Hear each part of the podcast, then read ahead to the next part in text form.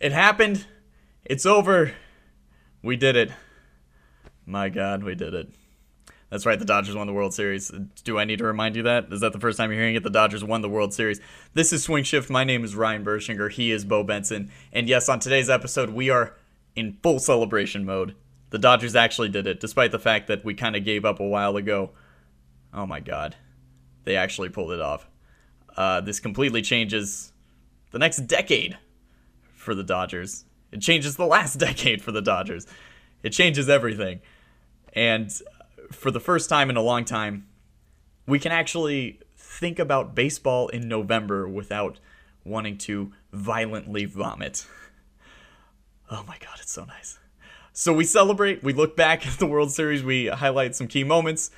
Uh, we talk about what this means for guys like Clayton Kershaw, uh, what it means for Justin Turner, and yeah, we talk about the whole COVID situation and what happened there and how really this is Major League Baseball's fault and not JT's and not the Dodgers. We also start to look ahead to the offseason, and three major bits of news came out today, just a couple days after the World Series, to show that we might be entering one of the weirdest and honestly one of the darkest off seasons that the sport has ever seen. But let's not get too negative because the Dodgers are world champions. The Dodgers are world champions, and that's all that matters.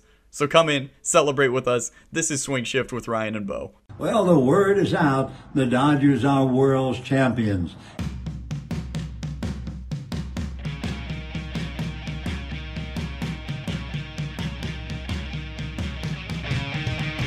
It's time for Dodger Baseball.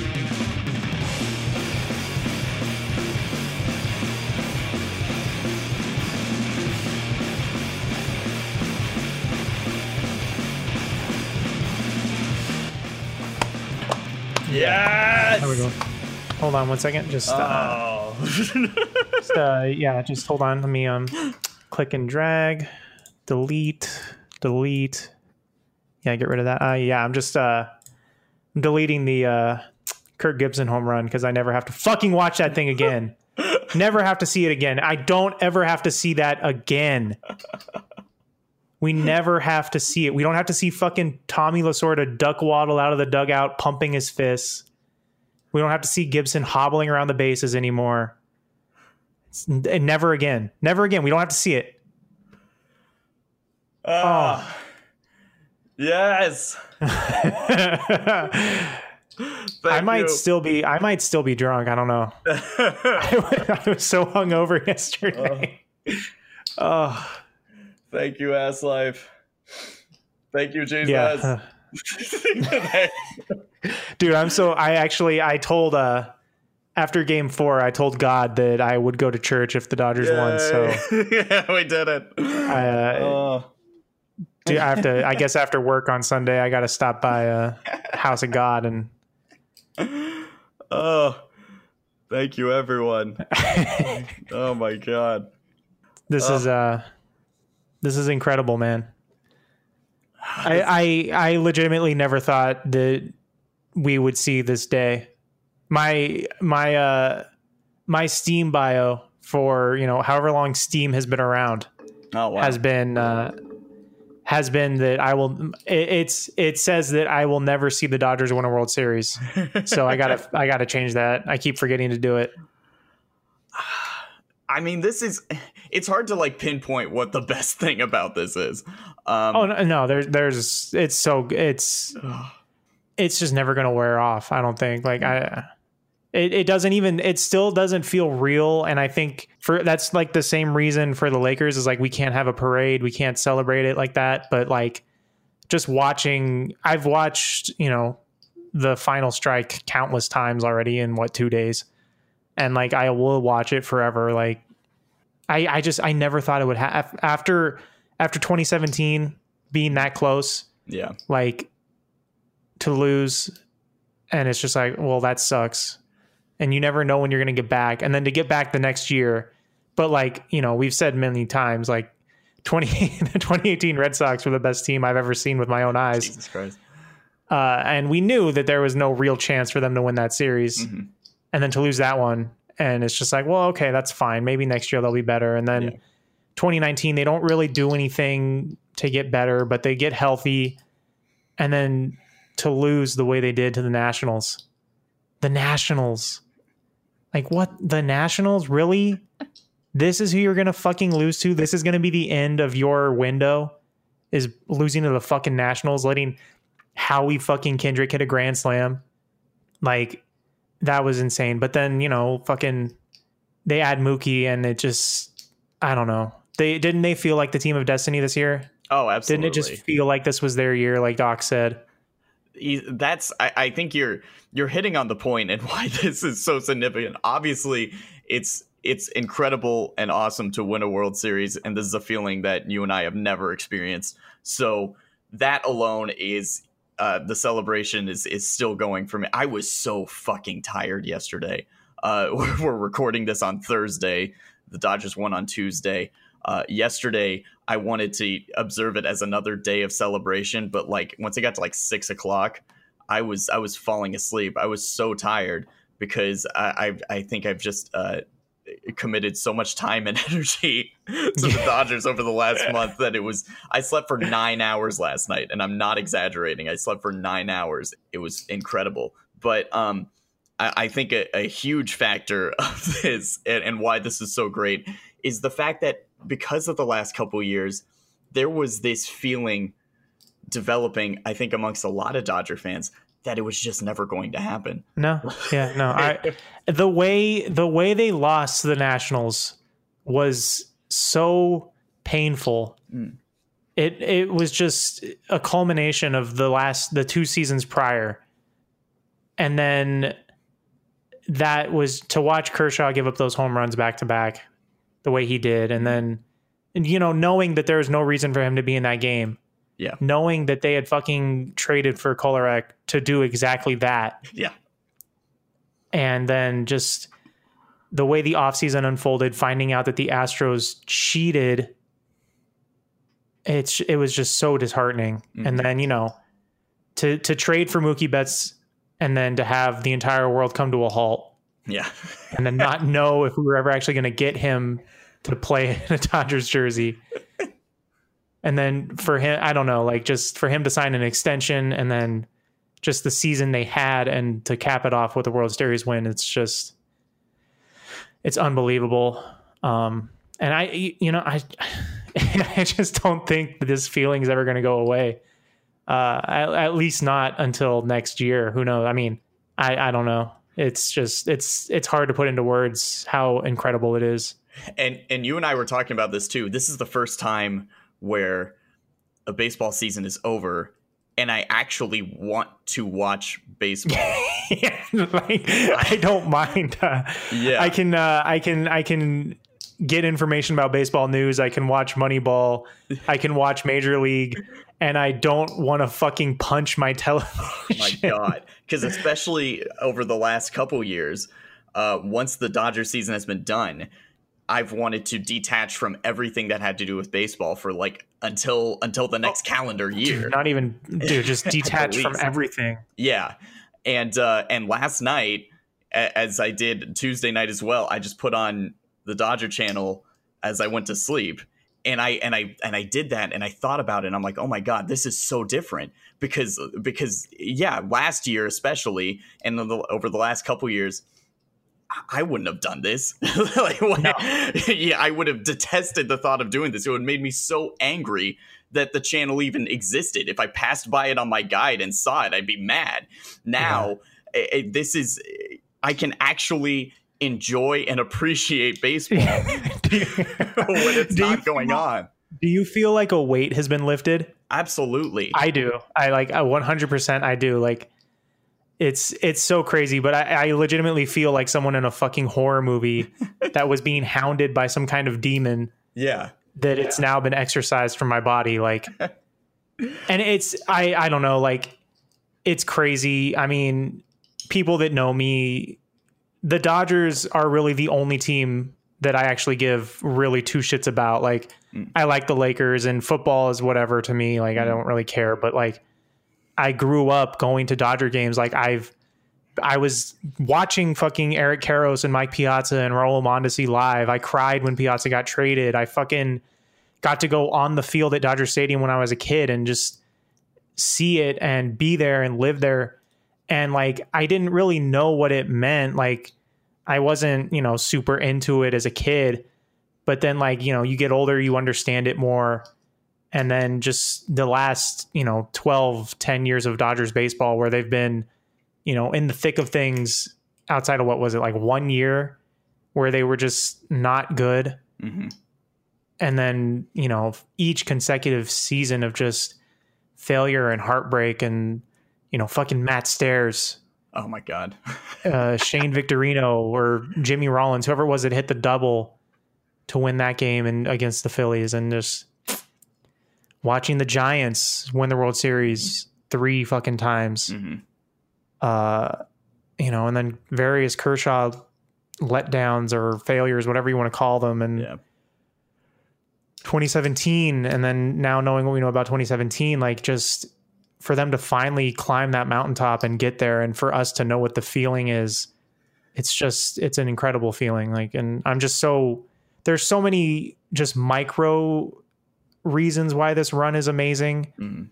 but like, my God, there's it's just it's it's there's a new thing every day that makes you think like, wow, that's really cool that that happened. Like, fucking Victor Gonzalez, you know, almost giving up on his dream Yeah.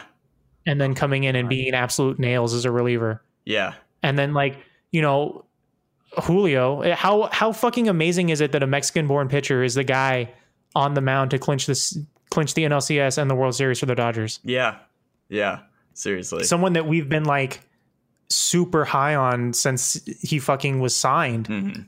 and then to watch him actually pan out like and fuck man like i forget i think it was evan grant or someone that tweeted but like you know all 18 playoff games or something for the dodgers were started by a pitcher that came up in the dodgers organization Yep. like how how insane is that Yeah. like this is this is what happened. I remember molly knight tweeted when they first hired andrew friedman that like eventually they were going to be a juggernaut Mhm. and the rest of baseball would be terrified. And like this is the end result of that. Like Mhm.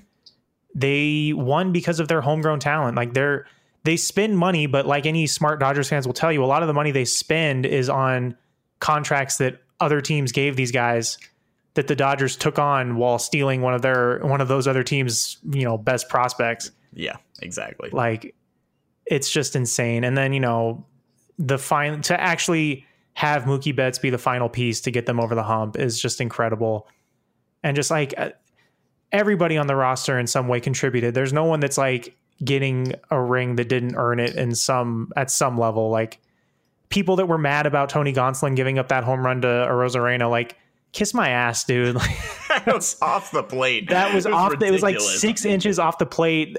Uh, Watching it, I thought it was just going to be at least. I thought best case scenario it was a fucking hard line out to Mookie. Mhm. Like I thought, you know, worst case scenario it was a double off the wall, but like he just poked it out over the fence. Like there's nothing you can do about that. It's not Tony's fault. Like the Dodgers aren't in the World Series if Gonsolin doesn't pitch well in the regular season. Like Right.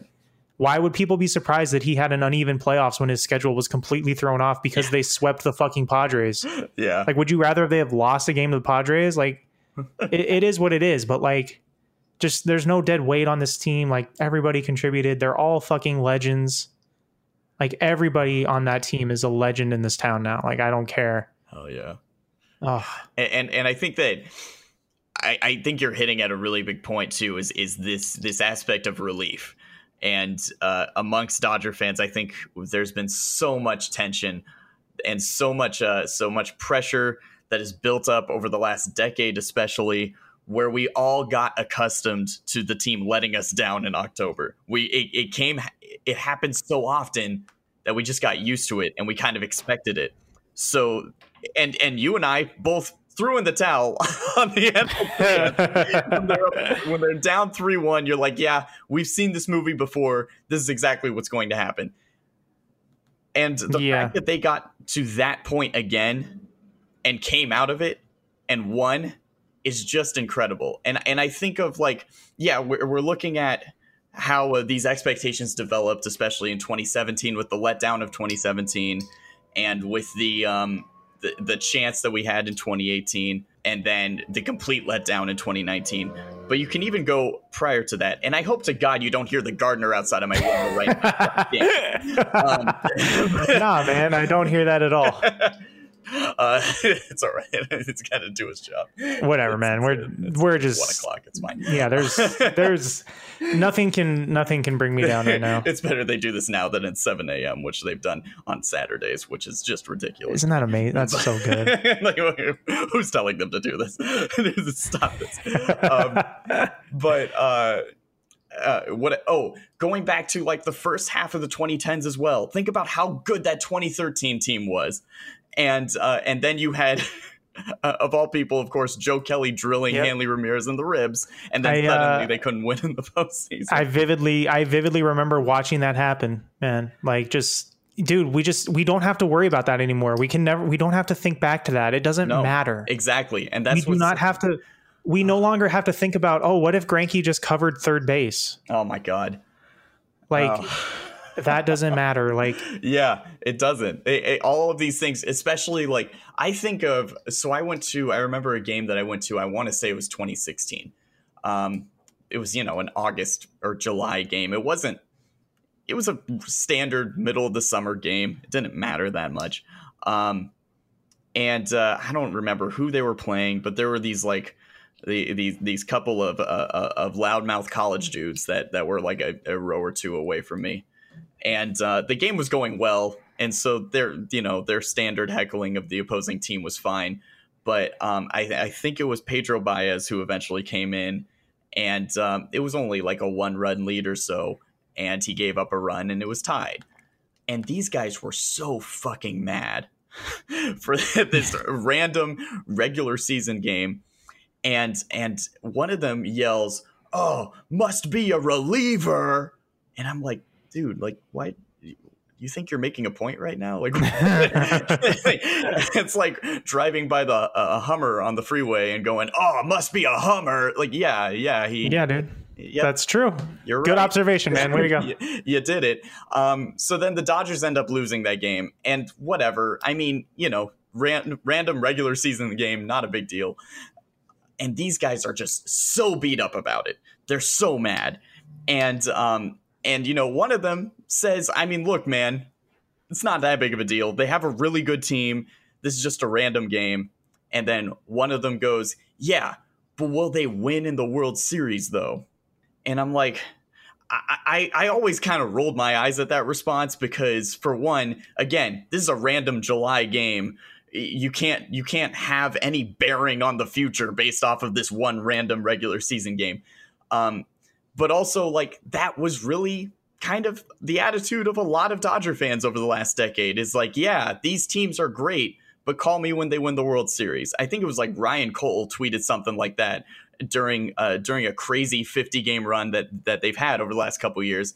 Uh, in the middle of you know it was like the 42 and 8 run or something like that and and he goes yeah but you know i don't care unless they can actually close it out in october Yeah. and and i always hated that response because when you're so focused on just that you ignore how incredibly talented and how incredibly entertaining these No, teams been to watch it's the most upsetting. I hate that attitude. It's I so know. stupid. And it's it's it's entirely propagated by fucking hot take radio and TV and all that shit. Like I mean, it sucks in 2017 that they didn't win and it sucks that they got cheated out of it and all that stuff, but that was still an incredible season. yeah yeah Like uh, the amount of uh, or or or last year as well with you've got Yeah. a different rookie hitting a walk off home run every day. Like you have you have so many awesome moments over the last decade that a lot of fans just kind of wrote off because they didn't win the World Series. And so I'm really, really looking forward to this next next decade of Dodger baseball when people can finally just appreciate Enjoy and it, acknowledge yeah. these things. Have fun because yes, they've now proven that they can win the World Series and they have, and it's and it's great. And they could easily win a couple more over the next decade, and they're set up uh, so nicely. And we're gonna get into that a lot because, like, if Yeah. you look at this team right now and where they could go, and the fact that, and we'll talk about this at the end of the episode. Um, the Dodgers might be the only team that made money this season. so, um, they they are set up in a way in which they're probably not done. They shouldn't be done. Um, Folks, these Dodgers are set up in a way you won't believe it. and it's so exciting to see. But even even if they don't win another one over this next decade, this one championship, despite the weird season and the different rules and and all that weird stuff, this one championship alleviates so much pressure. Yeah, no, I'm I'm content. Like I don't I really don't give a shit. Like because I know uh, my buddy Steve, who I, I I know listens to some of our shows, has always told me he just he just wants one. He just wants to Yep. see one and experience one. And you know what? That's he's right. Like, it's true. It's true. as, It's as a fan, you just want one, and once you have that one, it, it it just takes such a huge weight off of Yeah. you now, where you can finally just appreciate and enjoy this team. and I mean fuck man, are. we feel like this. Yeah, Imagine how guys like Kershaw feel Oh. right now. God, which I'm just so everyone that gave up on him and like okay I know that like when I tweet about the Dodgers or talk about the Dodgers it's very much like laughing through the pain oh. like like the entire Brave series I was adding them and calling them frauds and like obviously I don't genuinely feel that way but the only way to fucking not have genuine anger about it is to try and laugh about it right? so, like, of course, there are times where you make jokes about Kershaw and stuff like that, but I always wanted him to succeed. And no- nothing, I never wanted anything more than for Kershaw to succeed. And like, I knew we we also all knew that like 95% of his playoff failures were not even his fucking fault. Yeah, Like the the uh, like we talked about, the inherited runner stat is insane yeah, and how much of that is because fucking for whatever reason both Don Mattingly and Dave Roberts thought that Pedro Baez should always piggyback behind Clayton Kershaw when he gave up, you know, a single and a double or some shit to put runners in scoring position. Like that, there's nothing Kershaw can do about that, but we always knew I think that his career was valid or whatever, you know. Mm-hmm. He didn't need a World Series championship for his career to be validated. Everybody that has a fucking brain knew that he was at least a top 5 pitcher of all time. But like for him to get that monkey off his back like Steve Young and just to see the joy in his face. And like he said I think after game 5 or whatever game it was where he pit, where he started where you know he talked to his you know he just wanted his kids to be proud of him. Like for him to get this it just means the world to me and I'm so happy for him and I'm I'm happy for Justin. Uh that dude I mean Turner is really the I- in my opinion the kickstart for this current like dominant era of Dodger baseball yeah. like man just he's you know just been there and whatever the Dodgers need to just give him you know whatever he asked for Mhm. in this this off season that's fine and then you know fucking to have Seager's career validated in some kind of way as you know we've always believed that Seager could do this uh it's incredible just I'm so happy for him and you know fucking honestly to have fucking Friedman validated Yeah. Yeah. after after the shit that he got from a lot of people which again it's not even necessarily his fault uh yeah i, I don't know if you noticed but fucking occupy dodgers seems to have disappeared I know. I, I wonder what that guy's Fucking- doing now. fucking dumbass that weird fucking dude. And who was God. the other? Oh, Dodgers Therapy was the other one. Yeah. Clearly some some old dude. I wonder what they're doing now. I wonder what their life is like.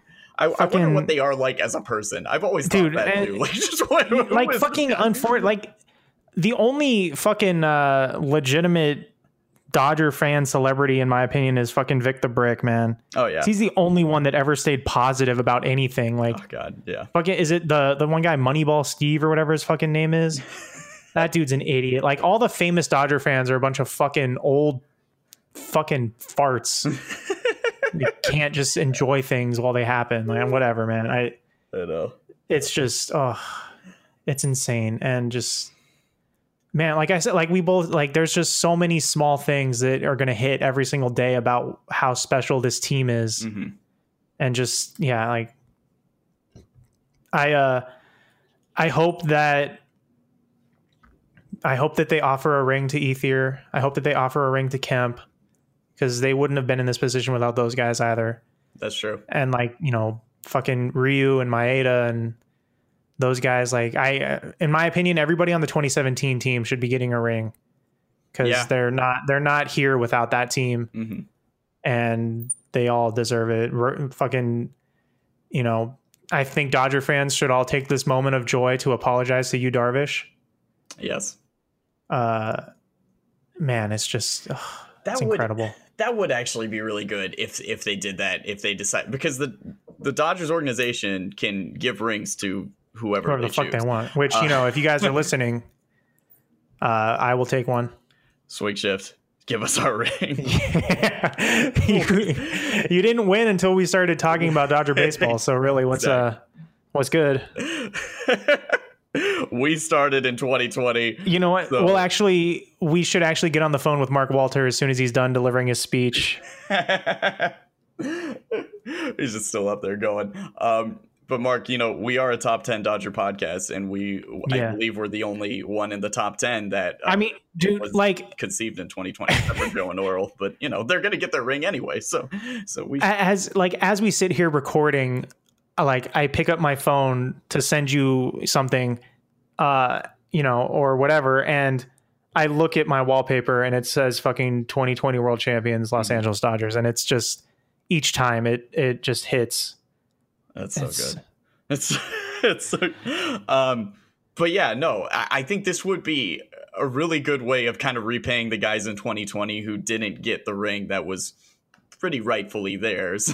Yeah. given given everything that happened with the Astros. You so, you at least offer them, and honest, Ethier Ethier has to get one. yeah, The dude is, dude's. I don't want to say he's forgotten, but man, he was a bright. He was one of the lone bright spots on this team for a long time.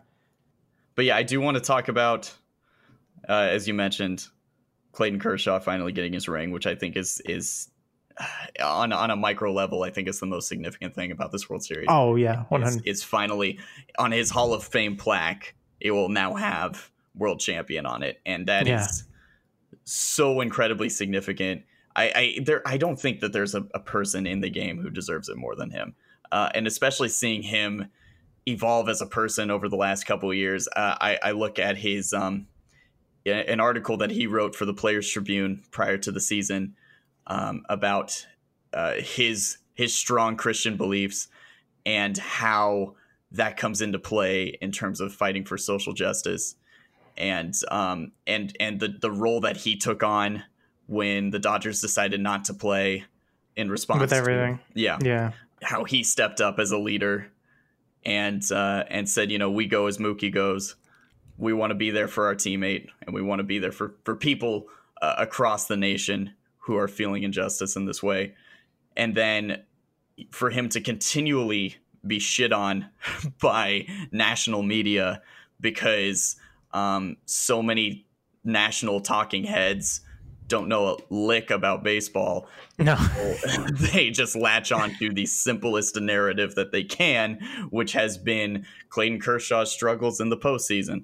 How is how is the best pitcher of our generation, you know, having such bad postseason numbers? All Yeah. that bullshit. you know, I mean, um, I, I I may be incorrect here, but I do believe that Clayton Kershaw and Justin Verlander now have the same amount of rings, right? Uh yeah, that's So so hopefully everybody that says that Justin Verlander is a October pitcher that can get it done now says the same thing about Clayton Kershaw. Clayton Kershaw now owns the record for most strikeouts in the postseason. Yeah, it's very yeah. That's see, that's very interesting to me. I mean, I don't know, and I mean, you know, uh, it's not like a lot of the all-time greats have inflated uh, stats or ERAs in the postseason because it's such a small sample size right. where you know just weird shit happens all the time. Yeah, no, Um, looking at his World Series numbers specifically, started two games, won them both, a 231 ERA, three runs, seven hits, uh, three walks, 14 strikeouts over Yep. 11 and two thirds innings. That, uh, by the way, and and using uh, baseball references, fancy uh, championship win probability added uh, added 17 percent chance of winning the championship wow, that's crazy. um, which is also interesting. That number uh, for his career, Clayton Kershaw postseason choker, uh, eleven point five percent career championship win percentage added. Hmm. Very So, interesting. Uh, it's it's uh, it's weird. It's almost as if uh, Dodgers wouldn't be as successful if Clayton Kershaw wasn't there. Um, but thank God Kershaw finally gets his ring, and uh, hopefully it's not his last. He can he can get another one. Um, but even if it's his only one, um, it validates his entire career. Hopefully, it ends the the crap that people talk about him because he doesn't deserve it. yes, like do you know how good do you know how good it's going to feel to well eh, like we no longer have to see those sad kershaw pictures yeah, at all. We don't have to. No, if anyone uses them we can just post the one of him holding the world series trophy. Yeah. but also like it's just yeah dude i don't i don't even know what i was gonna say. I just i'm so happy for the guy it's Now- just so good man it's so good oh yeah uh we can just tell people to kiss the ring yes, like anytime someone says something, you just tell them to kiss the ring. It's incredible. It's such a good feeling. I, I think also you you you mentioned him. Uh, let's talk about Justin Turner, and um, we'll get into what happened with him in Game Seven. But I think we also do need to establish that yeah, uh, second to Clayton Kershaw, the player that I most wanted to see a ring was Justin Turner, uh, because Yep. been such a crucial part of this franchise over the last decade. Now holds the franchise record for hits in the postseason. He's constantly been one of the best, if not the best performer in the postseason for the Dodgers over the last decade. And you look at his career path and where he went, the fact that he was a, a non tender by the Mets, um, and the Dodgers signed him because they needed an extra infielder, and there was nobody else available at the time. There was uh, there was such limited options that I remember the Dodgers Digest article where it might have still been Mike Scioscia's tragic illness at the time when um, when one of them uh, wrote the article and the title was you know what just sign justin turner already because they had no other options like, Yeah. like he was he was a fallback where they I, I don't remember why there was an opening in the in the infield at the time but they didn't Well, I think it was I think it was uh it was the year after Luis Cruz Yeah. Was going crazy for like a month and a half. uh-huh So he had the starting job to start the season and then it was like, "Oh wait, actually this dude sucks." and they weren't certain about Juan Uribe. yes So they signed Turner as, you know, a utility man. yeah then Turner uh, Turner started using those dreaded analytics to improve his swing, and then he became a legitimate. Like there was a point where Turner was arguably, like at least statistically, a top five player in baseball. Like not even not even just a top five third baseman. Like he was hitting like fucking Mike Trout. yeah yeah Like it was insane. And like I said earlier, like he was really the the catalyst for this new wave of Dodgers baseball. Mhm. And he's just been here for so long and he's just, you know, local kid. And to do this with the team he grew up rooting for is incredible. And I'll also never forgive myself for not uh, wearing a Dodger jersey the time I saw him at Disneyland. Literally, like maybe six feet away from me. Uh, Yeah, dark, dark times. well speaking of six feet away so and unfortunately it's a fucking transition for you uh That was, yeah, unfortunately I didn't even, dude. I that was fucking. That was a hanging breaking Oh, ball right man. there. So unfortunately, Justin Turner was pulled from Game Seven in the eighth inning because he had tested positive for COVID nineteen. Um, my initial thoughts first when he was pulled from the game, I don't think anybody understood it, and I was sad when he got pulled from the game because my thought was I want him on the field to celebrate this. Out of all the people out there, like nothing against Edwin Rios, he he deserves this. He's been great, but nobody deserves to be on the field at that moment more than Justin. So um I was I was like initially sad and then the report came out and and um I didn't hear the broadcast say it. I saw it on Twitter a couple minutes later, so I didn't see it until like 10 minutes after the game ended. Uh, that Turner was pulled from the game because he had tested. And we don't need to go through what happened after that. You know, he um, the team celebrated. He then came out for the team picture and and he's in the team photo. Uh, and then he took some pictures with his wife on the mound. But uh, Major League Baseball had him pulled from the game and put into isolation in the back. And Major League Baseball is alleging that he broke isolation and came out to uh, be part of the celebration. So, our thoughts on it is, and you know, I you'll my thoughts on it. First off, um, this is more a vindication of how fucking stupid Major League Baseball is than anything. I think that yes, if Turner had tested positive and was told to go into isolation after, he shouldn't have come out. Like I, I and I understand like you want he wants to be out there to celebrate it, and I totally get that. Um, but with what we know about the virus, and yes, he had been with them for all day. They were all super exposed as it was. There's nothing you can do to stop that at that point.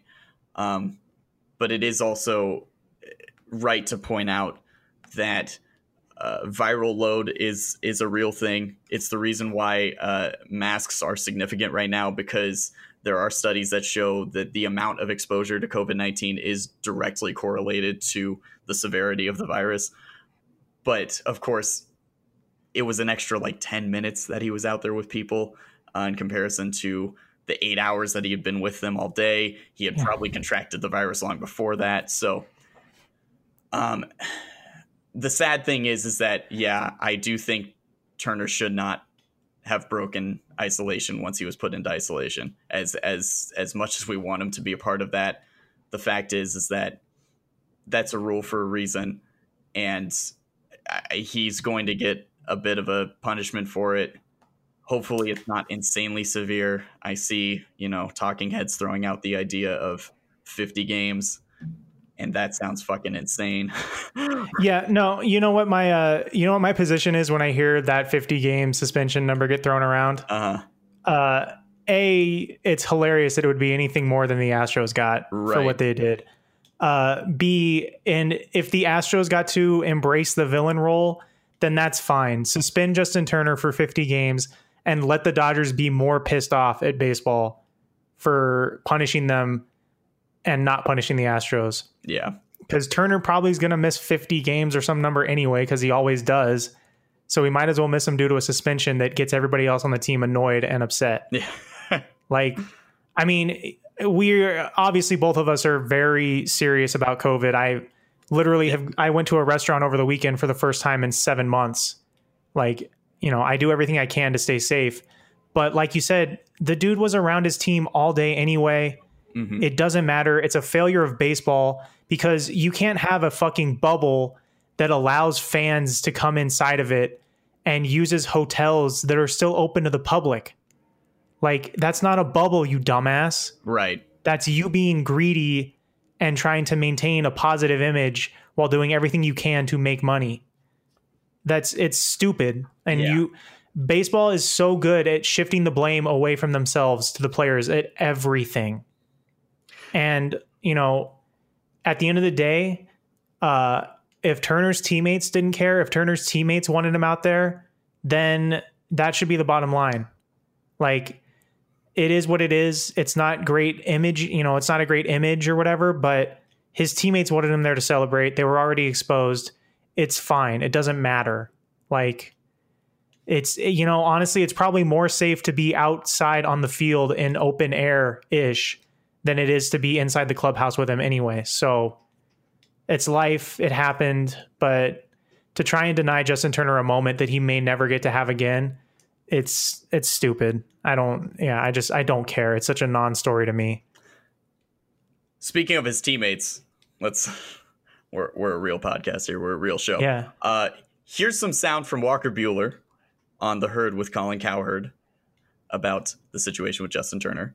we saw him come off the field. You kind of hear what happens, and and he's been such a big part of, of our culture and our team for so long. I think it's hard to to say, you know, he can't come out on the field and, and take a picture with the trophy with his wife and his teammates and, and things like that. So, you know, we're all all through the country kind of dealing with this thing, and it just so happens that it happened to us during Game Six of the World Series. But you know, we held up the trophy, and, and we'll deal with the rest after that. You So, like yeah. that? You like that? Let's uh God, we're we're so let's good. hope that let's hope that nobody listens to it and we get in trouble.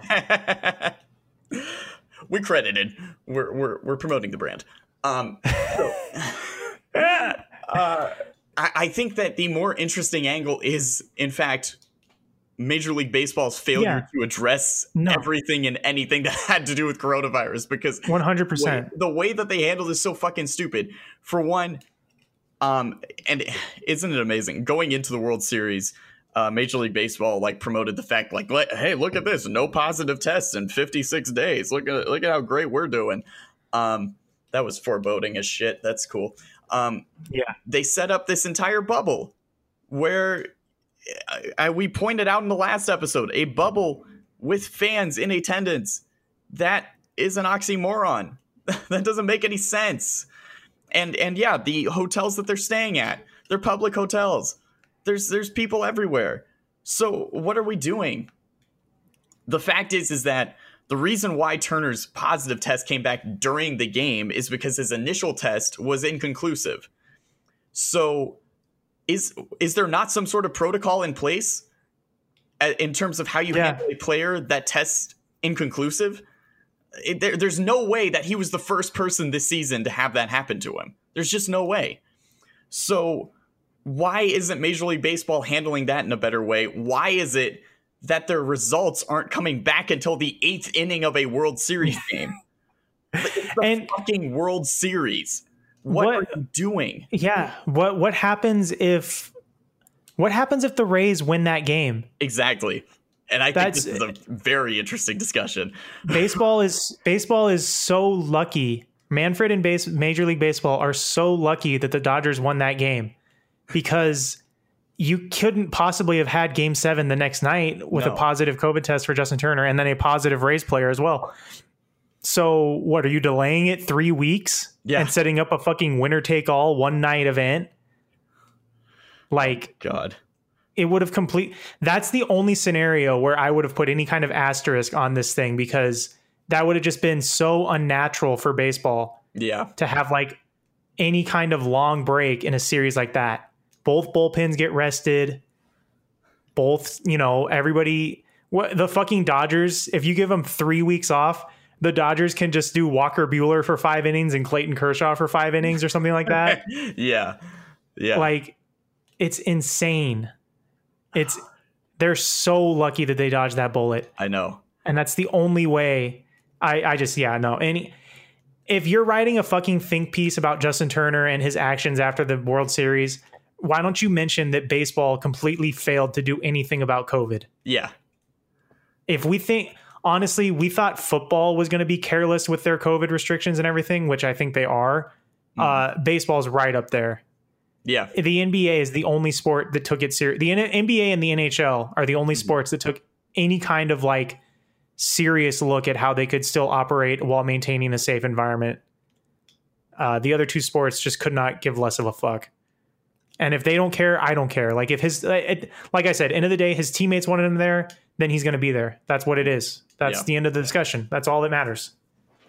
You can't you can't sit there and write your fucking long form ESPN Plus article about how Justin Turner looks so bad and how this is so bad, blah blah blah, when our own fucking government doesn't care about this disease.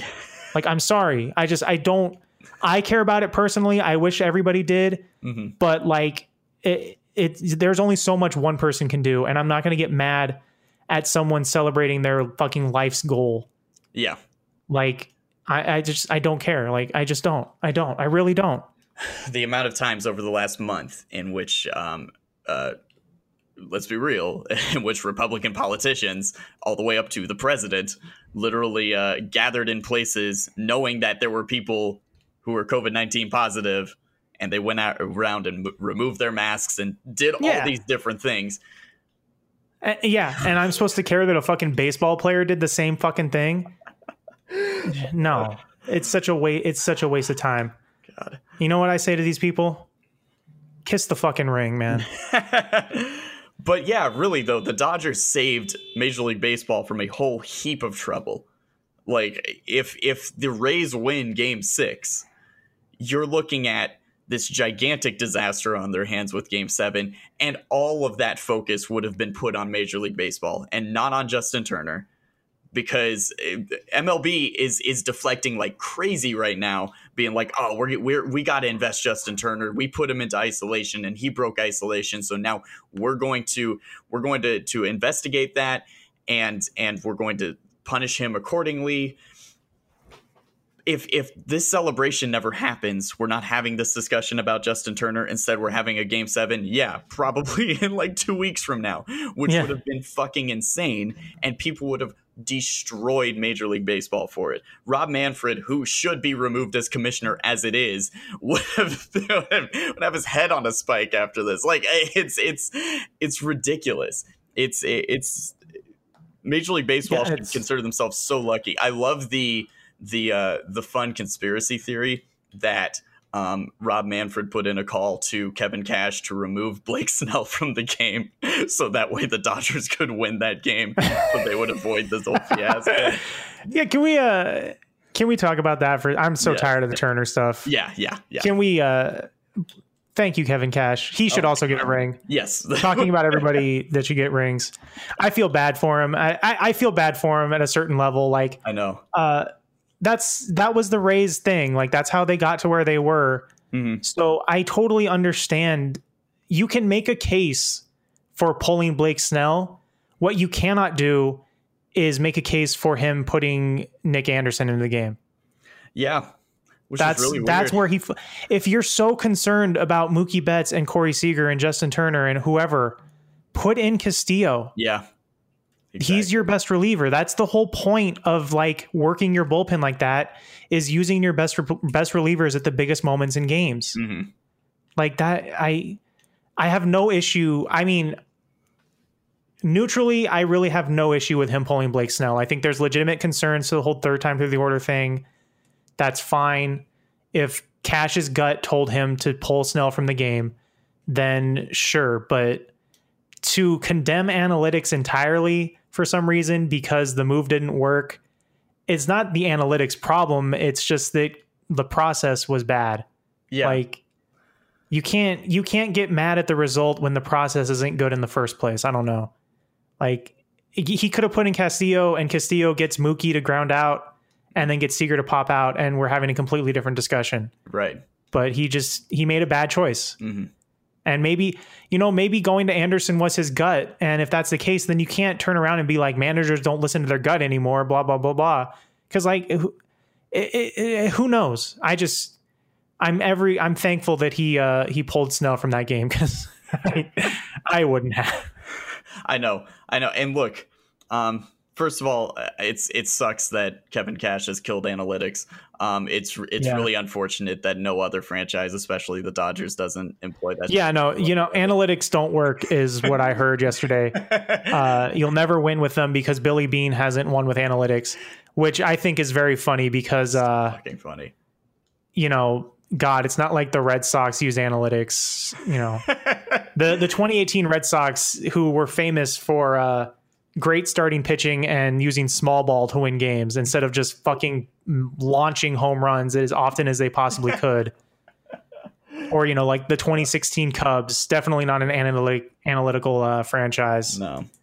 Um, Alex Cora would only put in starters on their bullpen days because he had a good feel. You know, it was Yeah. gut. Yeah, no. yeah. Um, uh, look, um, so RIP analytics. It's really sad to to see it go. Uh, it is interesting, and and this is this is a fun. We're not going to like break down every game of the World Series. We might do that throughout the off season because you know we, we've got there's there's going to be a yeah, lot man. of fun. You know, and oh, thank God we never have to fucking relive Game Four. Oh God. Oh God. Um, that I I I don't get that angry at sporting events anymore. mhm. I was so mad. I was yeah. so mad. Yeah, I was. Oh God. Uh, the next morning, I was I was mad throughout the day. Thank God Yeah, we played I the couldn't- day, and thank God I couldn't won. sleep. I couldn't sleep. Yeah, thank God. Can you imagine having to stew on that for a day? Yeah, I know. If that was into an off day, it would have been horrible. And that was that was actually like I thought after that game that they were going to lose a series. I thought Yeah. they would come out super flat in game 6. I thought they were going to let it get to their heads. But they didn't. Like the, any other Dodger team would have fucking just folded, Yeah, which we should have known after they came back from 3-1 that they weren't going to let that affect them. right. But like wow, man, I'm just so glad we don't have to relive that ever again. Um, which just goes into yeah, I never had so much confidence in a team going into the World Series too. Like I, like after, especially after when they won Game One, I was like, that's it, series is over. They're winning the World Series this year. This is incredible. Um, I even said that on Fox Sports Radio. I, said that, I said that on national air. They're going to win the World Series, and then and then the guys were like, "Oh, hold on now, hold on." And I'm like, "No, you you don't understand. like they're going to. You I've never felt this way before. If I'm feeling this way, it's because it's actually going to happen." Um, but I, I going back to Snell, I did want to point this out. So Blake Snell was pulled despite being completely and utterly dominant. Like one of the best postseason pitching performances I think I've ever seen in terms of pure stuff, uh, in terms Yeah. of his control. He had struck out the top of the order twice. You know, he's Mookie, Seager, and Turner were all 0 for 2 with two strikeouts, um, and they were about to face him for a third time. And Cash goes and pulls him, which, um, sure, yes, there is the analytic argument that you don't allow a pitcher to face the order a third time. But when he had dominated the order at that level, when you have Mookie who who hits right-handers better than he does lefties, when you have Seager who hits right-handers better than he does lefties, um, and then Turner who again had struck out against him twice. Yeah, couldn't- three of them. Couldn't catch up to a fastball to save his life. Yeah, it was very obvious that it was a bad decision. He was only at what seventy four pitches too. Yeah, yeah. I mean, I, I, I also agree that it was a bad decision, but I'm just saying, like, you can definitely make a case for why he would do it. I just don't think it's a very strong case. I just think I think it's interesting though that if you go back to game one, when Tyler Glasnow um, was allowed to see the order the third time. Uh, I even said going into the fifth inning in game one, uh, th- that fifth inning started with Mookie, Seager, and Turner. There was the lineup was flipping over for the third time, and for whatever reason, uh, Cash allowed Glasnow to go back out there. It, when he did not have his best stuff, he finished up with obviously four and a third innings pitch. He gave up six runs on three hits and six walks. The Dodgers, and, and, and a lot of that is because the Dodgers are the most patient team in baseball. Um, Max Muncy has the greatest plate discipline that has ever been seen. And uh, these guys were working counts like crazy which is you know a big part of why the Dodgers won this series is right from the get go they're working and grinding through pitchers from game one on. Glasnow was clearly labored going into the fifth inning, but despite that, despite that he was facing the lineup for the third time, Cash let him go out there. And what happened? He got shelled. I'm not saying that this means that the same thing would have happened to Blake Snell. I'm just pointing out the fact that he used two different philosophies in two different games. Yeah, especially because Glasnow just straight up wasn't good Yeah. in the playoffs. Yeah. And like, I, I get that. I think probably what he's thinking there is that it, it is game one. So you want to get a little more length out of your starter in that game. But it was very obvious that Glasnow shouldn't have started that inning. No, Um, the, he went to Yarbrough after that, and Yeah. uh, he allowed some inherited runners to come in, but um, didn't allow any runs himself. But especially especially put out the because yeah, especially because the whole point of the Rays team was to use their bullpen. right, So it, it was just very I don't know, very questionable uh, both both times.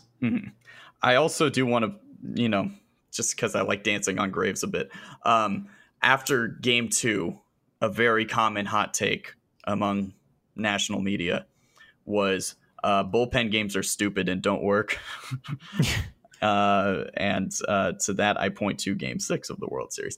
Uh, and and I, I can we I do want to just quickly fly through also Game Six, uh, of course, the winning game of the World Series. Uh, the fact that yeah, of course, Blake Snell getting pulled early is what led to the Dodgers winning, but it cannot be uh, overlooked how incredibly dominant every Yeah. pitcher that came in after Gonsolin was in. And Yeah. even Gonsolin was fine. He didn't have his best stuff. Um, Yeah. But his one run he allowed was, as we said, on a pitch outside the absolute zone fluke, to yeah. a, a guy who is the only person ever to have double digit home runs in a single postseason. Yeah, I mean, I, I hope ever. he I hope he keeps it up, but also like I cannot wait for him to have to play a full season next year Yeah. when everyone's had like six months to look at film and he hits like 180 something I know. I I, I do and Joe Buck feeling. can just fucking cry about it. I do get a feeling that Arozarena is kind of a fluke. Uh, I I, I hope, I hope he's not. His bat speed's legit. Yeah. I think he'll. I think he'll eventually figure it out. But like you know, it's a shortened season, and you know we haven't. No one got to see this guy hit, so like it's hard to uh, figure it out. I just think like, dude, Dylan Floro made him look fucking silly. Oh my god, yeah, He struck him out on three three pitches. Like yeah. I. Yeah, no, whatever. J- fucking, however, Bob Nightingale, what the fuck, dude? Everything was fine until he made a tweet about how the Dodgers had figured out to get Randy Arozarena out, and then he just never, never Yeah. made it out for the rest of the series. um, so yeah, Gonsolin pitched that inning in two thirds, and then Floro came in just to pitch to Arozarena, then struck him out on three pitches. It was fantastic. That's uh, that's easily you know the, the the single best moment of Dylan Floro's career, obviously, Yeah. and, and great for him. That's fantastic. Um, Alex Wood. I know you owe an apology to Alex Wood. I listen. I was one of the few people who advocated for his position. You on the did okay. roster. You did it you were begrudgingly I- saying yes. that Alex Wood should make the roster. How dare you? I I did it because yeah I, I hated doing it, but uh, it did make sense on paper. And you know what? Two of the best innings Alex Wood has ever pitched in his life. He he looked like a man on fire. Like he was he was straight slicing through that lineup. He he looked pissed off. He was eh, he just from a I don't even know what the numbers were. I drank a lot during that game. I drank a lot during the last Oh, yeah. games of the World No, I, I've I've never been I've never been that I haven't been that drunk since my mid twenties, and like driving to work yesterday, I was like, why does my head hurt so bad? The sun was just destroying me. I've never I haven't felt like that in forever, but you know, uh, absolutely worth it. hundred percent. Um, but my God, yeah, Alex Wood threw twenty pitches, sixteen of them were strikes.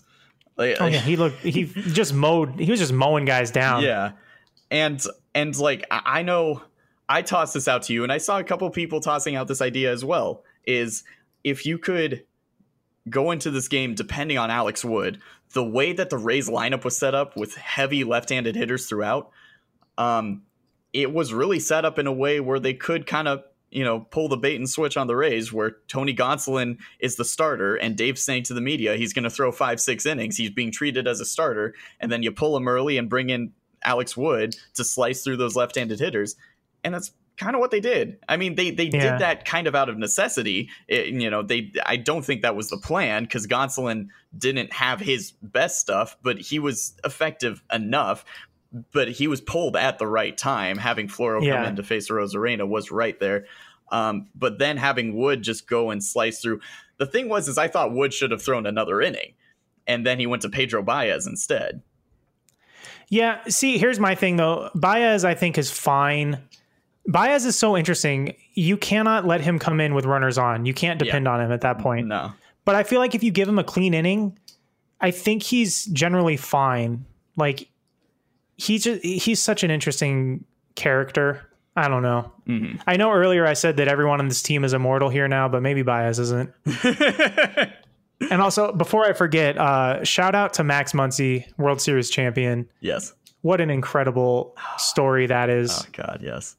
Uh, and also, you saw his Instagram post. Yeah. Did you see like when when uh, when Manfred was getting booed, uh, Max could not help but smile. Yeah.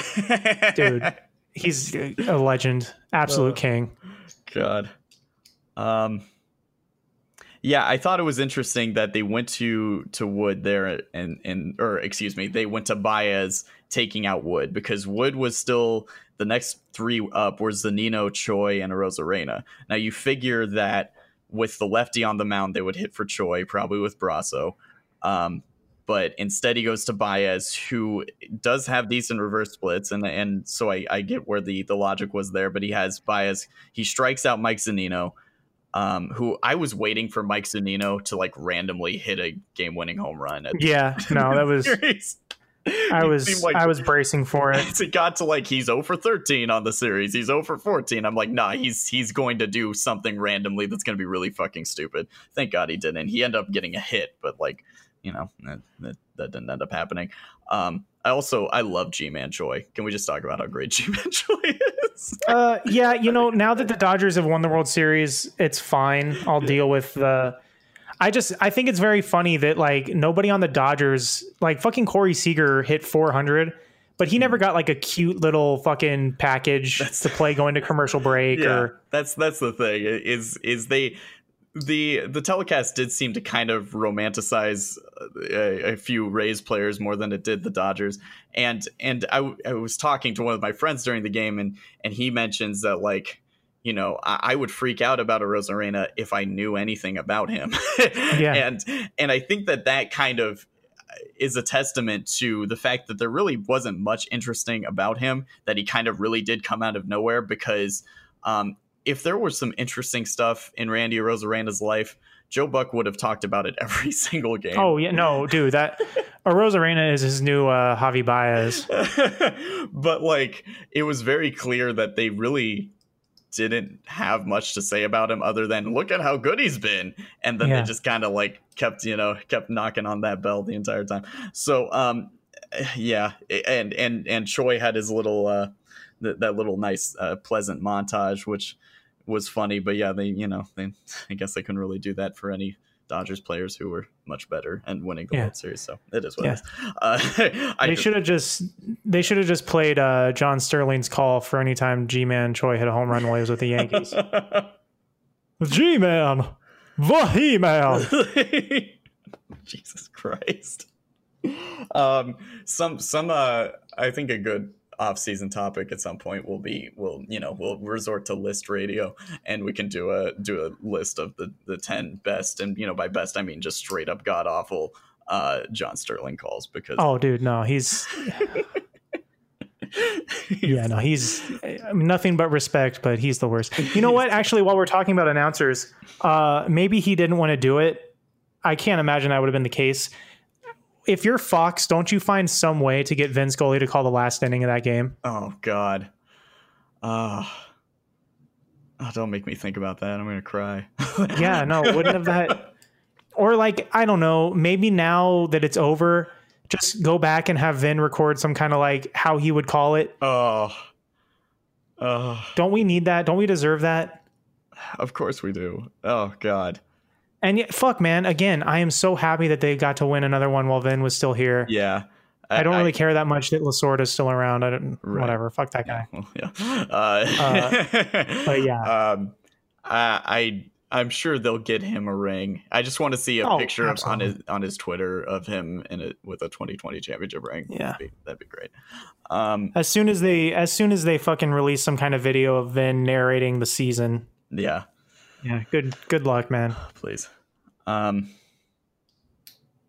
we were we were mentioning just the dominance of the relievers in in, in game 6 and uh, how Baez uh, came in and, and he still did his job. He only allowed a he you know he struck out Zunino, he got a pop fly from Choi, and then he struck out or no he he uh, got Arozarena got a hit off of him, and then Victor yeah. Gonzalez came in, and Victor Gonzalez just incredible work. Um, you know he he got the ground out on Austin Meadows yeah. that inning, and then he comes in next inning and strikes out the side. Um, Victor, uh, dude, what a mm. Vic, he's just one of those things where it I it's from Moneyball, right? Where it's like you can't help but be romantic about baseball. Yeah, like just like we said, what a incredible story, man. To find to find Victor Gonzalez and Julio Urias while you're in Mexico to scout Yasiel Puig, like, jeez, what a uh, what a trip. God, that's amazing. And like Victor had, you know, he had a huge moment in game five as well. Uh, when he when he came in in the eighth inning and uh yeah I, I think that was he got I think he got a Arozarena to strike out there or something like that. Yeah, yeah. Well, uh, Dustin May had started that inning. Yeah. Um, and he gave up he gave up a hit to to Kiermaier and then uh, Yoshi Tsutsugo. I think that was the only time Tsutsugo came up in the World Series. I thought he I thought he would do a little more. Um, he, he he got a, a fly ball off of him, and then and then Victor came in. Um, and he walked Mike Brosseau, and there was a little bit of a concern there. So they had two on with one out, and then he got a Arozarena to, to hit a fly ball, and then he got Brandon Lowe to line out. So Um, and then Blake Treinen closed out that game, and thank God they went to Treinen Yeah. there, and and Treinen did. it- he that was the best I think Blake Treinen had ever looked. Like Yeah. 97, it was incredible. Um, he struck out Willie Adames to end the game. It was uh, oh, it was great to watch. Um, yeah, I, I think just overall the how incredibly effective the bullpen was uh, in the last couple games of the series because then you know uh, Brusdar came in to start the seventh. Um, he got two outs, but then gave up the the single to Mike Zunino. you know, there it is. There he go. And then Julio comes in, and that was it. Uh, just mass, just masterful by God. Julio, man. Um, and it's weird too. I completely forgot about Julio being available for that much for Game Six, given that uh, you know he had started Game Four.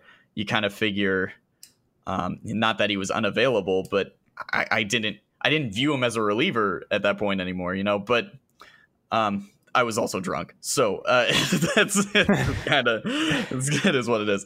Um, and then Julio goes eight up, eight down to end the game, which is incredible. Just um, and just just in dominant fashion too. Like yeah, it just the Rays looked silly Yeah. while he was up there. um, the, the the last two were strikeouts to Brosseau and, and Adames, um, where they were both looking, and it was as if they had no idea what was Dude, going Adames. on. Yeah, it was so nice. It was so nice again to be on the other side of the like, you know, final at bat of the World Series where the guy just looks lost. Yeah. Just doesn't know what he's doing. Yeah, Like uh, Machado in 18, he just know. Oh, uh, fucking fuck that guy, huh? You think he's gonna, you, dude? You gotta, he's gotta, he's gotta give that fan his whole contract. that's right. That's right. Uh, suck it, Manny. God, Yeah, you, you had a good run. Hope you invested wisely. Um, yeah, I, I, I don't want to spend much, much of my brain power on Padres fans, but y'all can suck it, man. You fucking fuck calling this a fake ring or some shit when you guys flooded the streets of San Diego over what, beating the Cardinals in three games in a fucking made off playoff series, made up playoff series. uh, Oh, yeah, yeah. Oh. oh, so it's funny. so oh man, just so many layers to this. That's just Mm. like oh, we're never even gonna. I don't know, man. We're gonna keep recording things and just things are gonna come to mind, and it's Yeah. just like we're just gonna live off of this for forever. Um, my question to you is: so, at what point, at what point did you realize it was over? At at what point did you go, "Oh Um, my god, we're winning"? No, I think uh Mookie's home run. Yeah, yeah. That was. I think that was the moment. that was because To to watch it I knew that that I knew that it was gone off the bat and just to watch him round the bases and celebrate and to see the team like celebrate like I just knew that there was no way at that point that they were giving up two runs no, especially with like a not super strong part of their order coming up not that any other part of the order was strong uh and also even though it was obvious, credit to Dave Roberts to keeping Julio in to finish Yeah. that game. yeah Like like he could have easily just gone to Treinen. Uh, he could have gone to Kenley. Uh, Yeah. he could have he could have done anything, but the way Julio was throwing, um, it it, No, it, it made all the sense in the world. And and thank God, you know, he he he stuck with his guy and did that. And Yeah. that's you know. People are going to say, "Oh, he threw analytics out the window. He went with his gut." Well, not really. Again, like if a pitcher Yeah, is I mean, pitching know, really if- well, yeah you want them to to to keep pitching, especially to guys Yeah. who hadn't seen him that night yet. So, yeah um, And can we also just how I'm so thankful that it was Adames that was up there for that Yeah. last out yeah. because I it's not that he was he didn't play dirty like he didn't try to spike anybody, but you'll never convince me that both of those plays at second base weren't intentional and therefore dirty. oh yeah, He absolutely pulled Muncy off the bag yeah, and he absolutely pushed Barnes's foot off the bag. mhm. Like that's bullshit. And Yeah. that that the umpires didn't convene to talk about it at, on, at either time is insane to me. I know.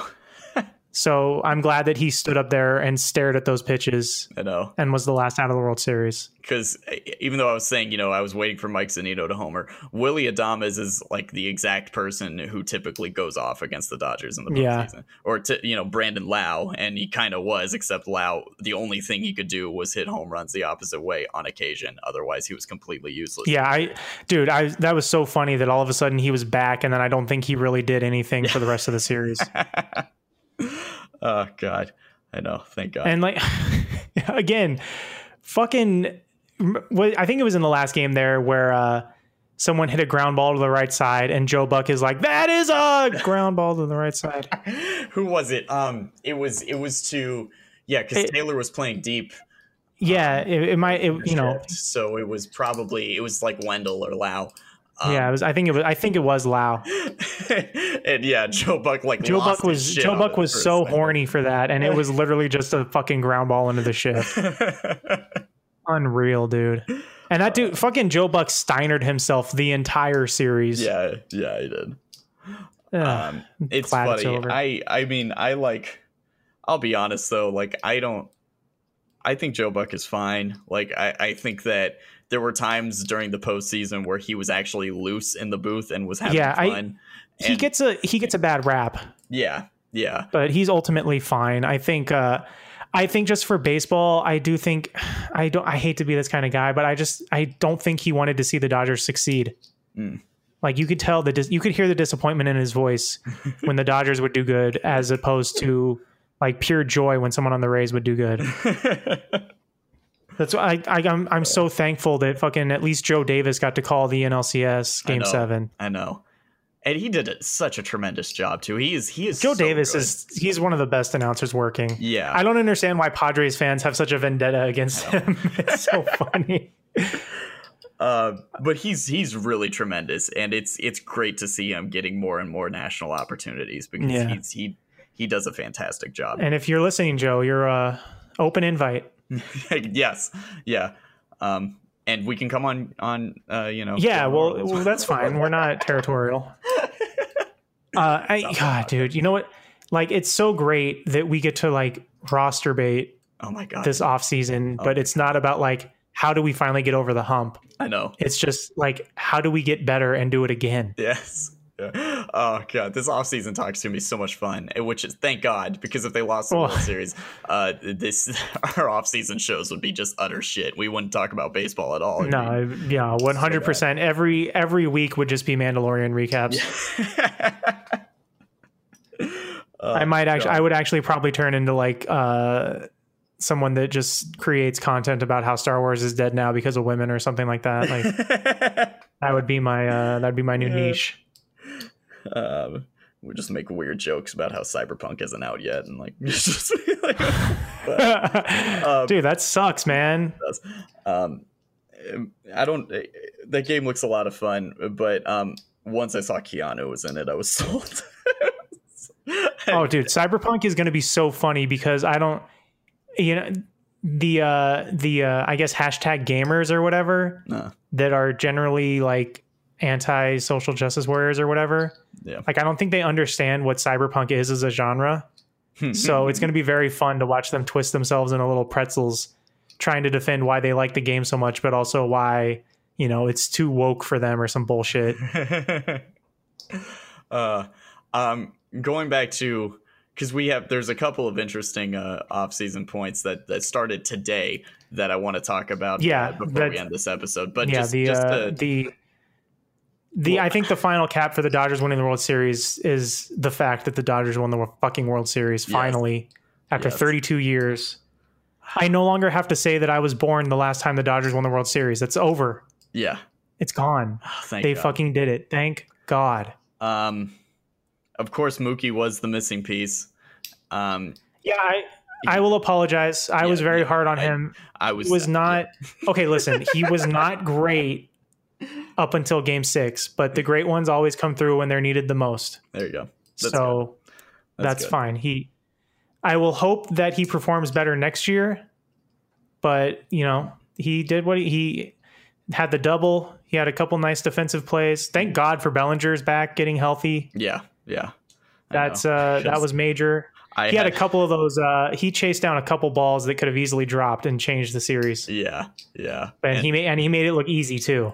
If um if Cody was in center at the end of game four, you might have things go a little differently. And Yeah. like there was there was a hot second too, because then in the next game, Chris Taylor also bobbled a ball, and I like said to my friend, I'm like, oh shit, do you think Chris Taylor has the yips? Like, like, I, was, Uh. I was really scared for a sec. Um, hopefully, even if he Fuck. does, eh, hopefully they, they're cured by winning a World Series. now. And that's another guy too. Like I'm so glad that Taylor got a ring because he was he legitimately like almost an MVP caliber player in 2017, Mhm, at least for the Dodgers. Like he was insane. mhm. So for him to get a ring, it's just ah man, there's just where there's going to be times where we mention random guys on the show, and I'm just gonna be like, oh my god, thank God he got a ring. yeah, that'll just be a recurring segment for the offseason. Yeah. We'll we'll we'll we'll you know, uh, we'll just name a random person and be very happy for them getting a ring. Yeah. Um, But uh, I, uh, let's let's uh let's do a little slight roster baiting here okay. Yes. because I don't know. Did you see uh? Did you see what Dick Monfort said today in a letter to season ticket holders? no. Did you see this? Uh, sent out a letter to season ticket holders that said, uh, in part, this is per Nick Grokey, I'm going to say his name is on Twitter. Uh, quote, there will be nothing normal about this offseason as the industry faces a new economic reality. And that is going to be the theme of the offseason Yeah. for, I want to say, how many total teams are there? Are there 30 There are- baseball teams? There are thirty. Yes. Yeah, so I'm going to say for about 28 of the 30 teams, hmm that is going to be the uh, the line in this offseason. And for the two teams that should not have that line, they are poised to absolutely feast on this offseason. I, I I don't think that either will really do it, but they're positioned to do it, and they both should. Oh my. And obviously, I don't think we need to say which those two teams are because everybody that listens should have a brain. But, you know, I would not be stunned if you see a couple big names get moved in the name of, uh, you know, financial reasons. oh.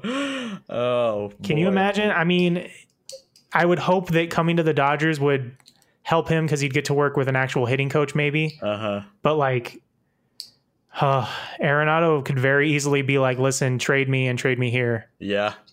Because he already he already was uh was saying shit like that last offseason. Yeah, he's tired of it. Yeah. and I I don't I get why he did it because he does he doesn't he's not the model of health, but like, man, at some point you got to realize that you can't sign a fucking multi-year deal with a team like the Rockies. no. There's just there's no reason, and especially if your stated goal is to win. Um. The only kind of contract I'd sign with the Rockies is like a Machado type where I'm getting like 10 years yeah. and then I would just be like, I don't really give a shit. Like I got paid. Like that's the only way. Because Monfort clearly, Monfort's got to be one of the worst owners in American team sports. Oh yeah.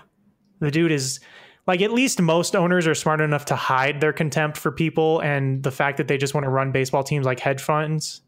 But like Monfort's just open about it. Um. Oh boy. Yeah. So we're we're already seeing. I think there there were two big uh, pieces of news today, and I get three now because I didn't see the Monfort stuff, but um, that are showing that we're heading into what could be a very dark time for baseball. Um, and I think that. Okay, okay. Let's let's take a look first off from the financial aspects because as you mentioned, like you now have already the owner of the Rockies coming out and saying like, look, uh, money's tight. it's Yeah. things are going to get really bad really quick. TV Um, dinners for a, a little while, guys. Uh, look at what uh, the news that came out with the Indians today, in terms that the Indians are are looking at straight up uh, releasing Brad Hand, or at least putting him onto waivers and hope that somebody claims him.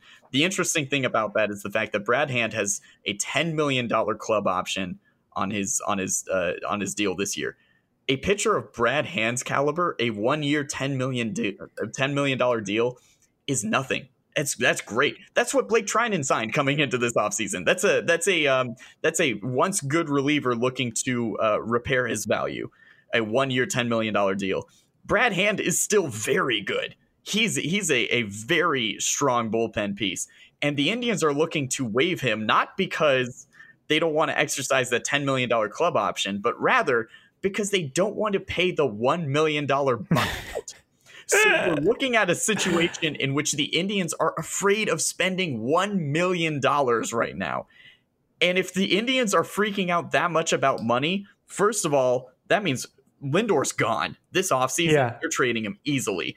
Um, and that also, and, and on, a, on a bigger scale, shows that teams are freaking out about finances right now. Yep. And uh, you're you're going to look at a situation in which, first of all, coming into this offseason, I think the middle reliever market is going to be rather large because there's going to be a lot of non-tenders because teams are not going to want to pay these guys, uh, especially relievers. Uh, obviously, like that is a model to not pay for bullpens. The Dodgers don't really it, look at the way that they created their bullpen. Sure, they gave Kenley Jansen a gigantic extension, but and this is an off-season topic that I want to have at some point. I think Kenley is actually rather underappreciated in terms of the uh, his his overall importance to the franchise over the last decade. Oh yeah, no. I, I think Yeah, like, no. We can we can get into that, but that's absolutely true. yeah, That's Uh, one of the that's one of the vindications about finally winning. Yeah, yeah, thank God. Uh, because like as much as I loved Eric Gagne, um, like there was a romanticization romanticization. People really fucking liked Eric Gagne. um, uh, and uh, um, but statistically speaking, Kenley Jansen was a, was a better closer for a longer time, and also was probably not on steroids like Gagne was. But anyway, um, uh, we uh, you're going to see a lot of teams non-tender free uh, non-tender relievers because they're not going to want to pay for relievers because the clear model of building bullpens is to build internally and then sign reclamation guys on value deals. So uh, a lot of guys like Brad Hand are going to hit the market because teams don't want to pay him. So the Dodgers are sitting in a position where they probably are making decent money right now for a franchise in a pandemic. They're probably the only franchise making money, except for maybe the Yankees. And so the Dodgers could easily pick up a bunch of guys like a Brad Hand and just throw them into the bullpen, and suddenly, oh boy, oh man. Um, but yeah, it is also very damning on the state of the sport going into this offseason. We might see a lot of guys not on teams by spring training. It's going to get rather ugly pretty quickly, and it's already getting there with the fact Yeah. that he was coming out with Brad Hand today, just the you know two days after the World Series has ended. Oh boy, it's uh it's gonna be a weird, weird offseason. Yeah. Can't wait. Ugh. Um, God, I can't wait. I actually I have Moneyball on right now and I don't want to fucking lift my TV up and throw it against the wall. And I'm actually excited to see what happens in baseball this offseason. Now, the other interesting uh, point that came out today um, that is also damning on the future of baseball, but in a different sense. Uh, Tony LaRussa is managing again. Okay. Did you uh did you see that picture that I sent? the uh the welcome the welcome uh picture for Tony La Russa that the White Sox sent out? no, I didn't. Let me uh let me vamp for a minute. Let me send that to you real quick. That is not Tony La Russa's signature. That is 100% AJ Hinch's signature. Oh my god, you're right. What the fuck? That is hilarious. Holy shit. I know Passan said uh, that there was serious discontent within the the organization at the hire of uh, Tony La Russa, and that was a total Reinsdorf move, That's insane. which is uh, it's just perfect. Oh my god, that's wild. Okay, so yeah, um, the the reason why it's so weird to hire Tony La Russa in 2020, um, for one, he hasn't managed till since 2011. Uh, he is the poster child of old dude baseball, for lack of a better word. Um, and he's coming in to manage one of the youngest teams in the league.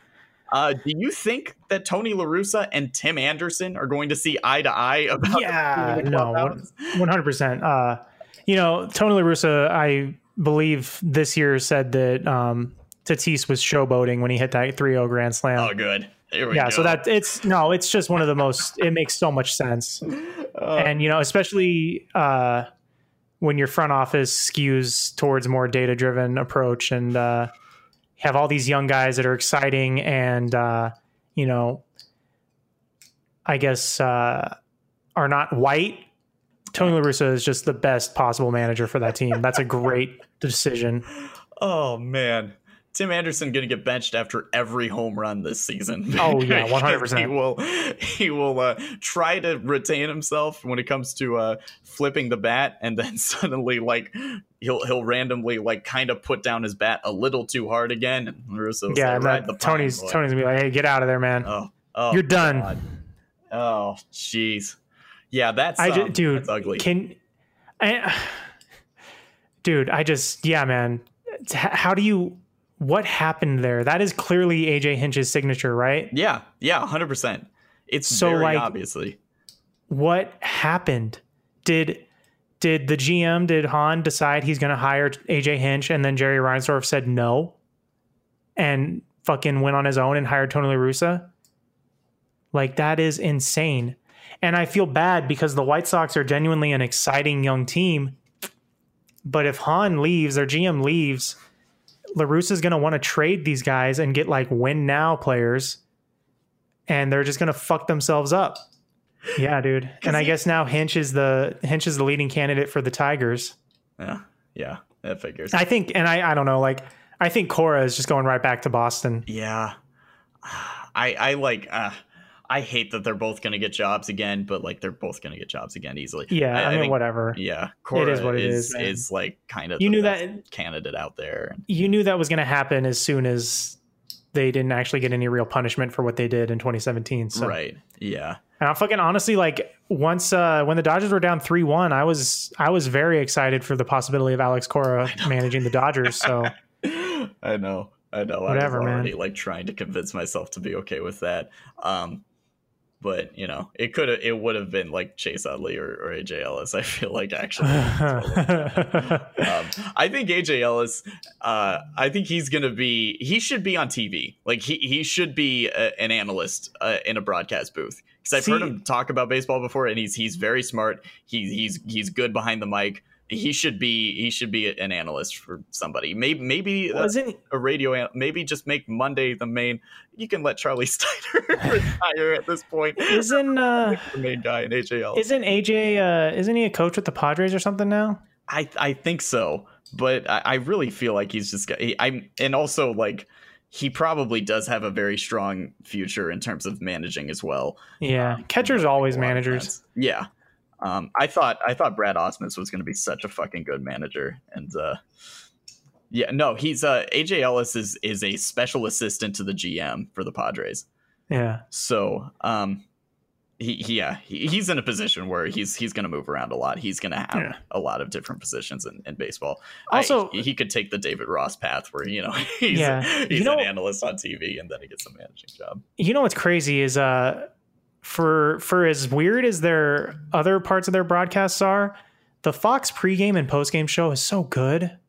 Yeah, I don't Yeah. get it because like they all tweet like old men, yeah, but like when they're on TV, they're just they're good. Like A Rod's good, Papi is good, Frank Thomas is good.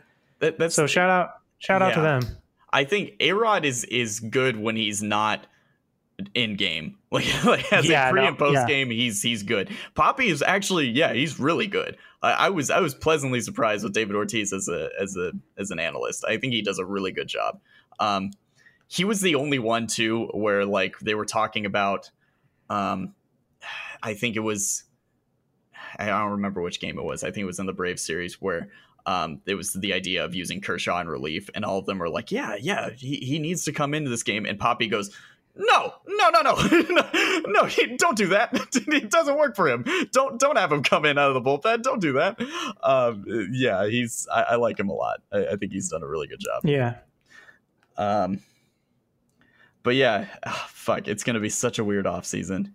It's gonna be so weird. No, but yeah. thank God we won coming into this one. Yeah, I'm just uh, it's so nice that I get to enjoy baseball. I know.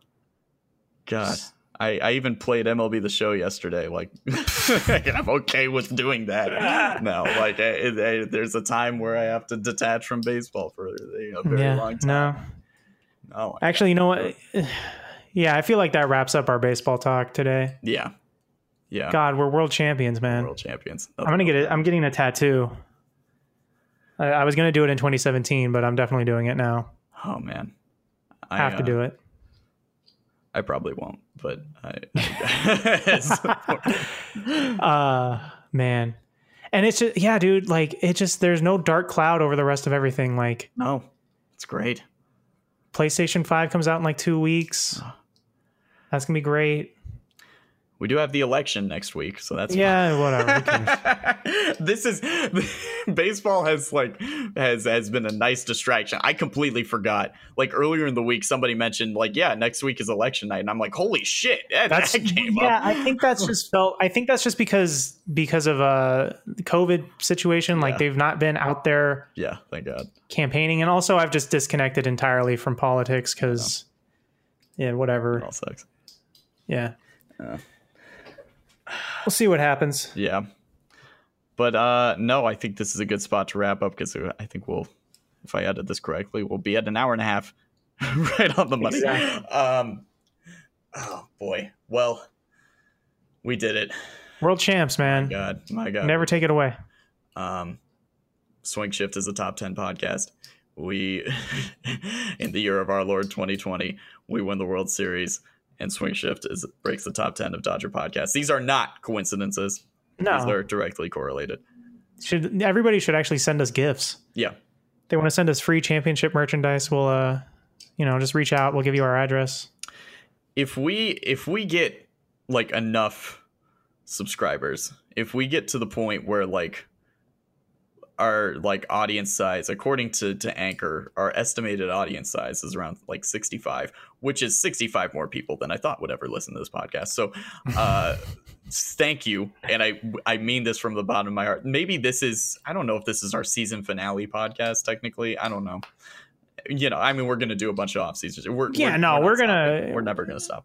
No, we're too we're too high now. We're we're we're on cloud nine. We're I swear to God, bro. We if you want to hop on tomorrow, we can talk about the Mandalorian. I don't give a shit. We're world champs. oh we can do anything Yeah, um we are invincible now um golden gods. uh no if we get enough people like i have ideas for like t-shirts that i think would Oh be hell yeah, sick um hell yeah. you know it's good for the Let's brand merchandise this thing. let's let's let's blow this shit up um Swing shift the movie. I can't believe it we're world champs it's so good uh that's all that It's matters incredible. Yeah. Uh, what also matters is if uh, you know, give us a give us a follow on Twitter and Instagram uh, at Swing Shift R and B. Follow our personal accounts. Uh, I, I'm at Ryan underscore Bursch. Bo is uh, is that Bo Benson? Something like that. yeah, something like that. You'll find it. Whatever. we're, we're around. Um, well, for all these, we, as always, thank you to the house band Ass Life. They've done a phenomenal job this season. They they should get a ring as well. Uh, this is uh, this is Swing Shift. I'm Ryan Bershinger. He's Bo Benson. Thank you so much, and and like we mean it seriously. Thank you. yeah. you No. Thank you. especially Everybody, we're an thank hour and a half in so this Yeah. uh this is so incredibly nice that that that any of you listen to our, our our stuff because we're just a couple idiots but we're a top 10 dodger podcast remember that a computer uh, we tricked we tricked an algorithm into putting us into the top 10 and we will never let anybody forget that that is our ring we're gonna get we're gonna get Yeah, no, that's- rings That's our we're- championship. We're gonna have top ten Dodger podcast on on the side. That'll be good. Until next time, remember we're world champs. This is Swing Shift. Thank you all. Thanks, everybody.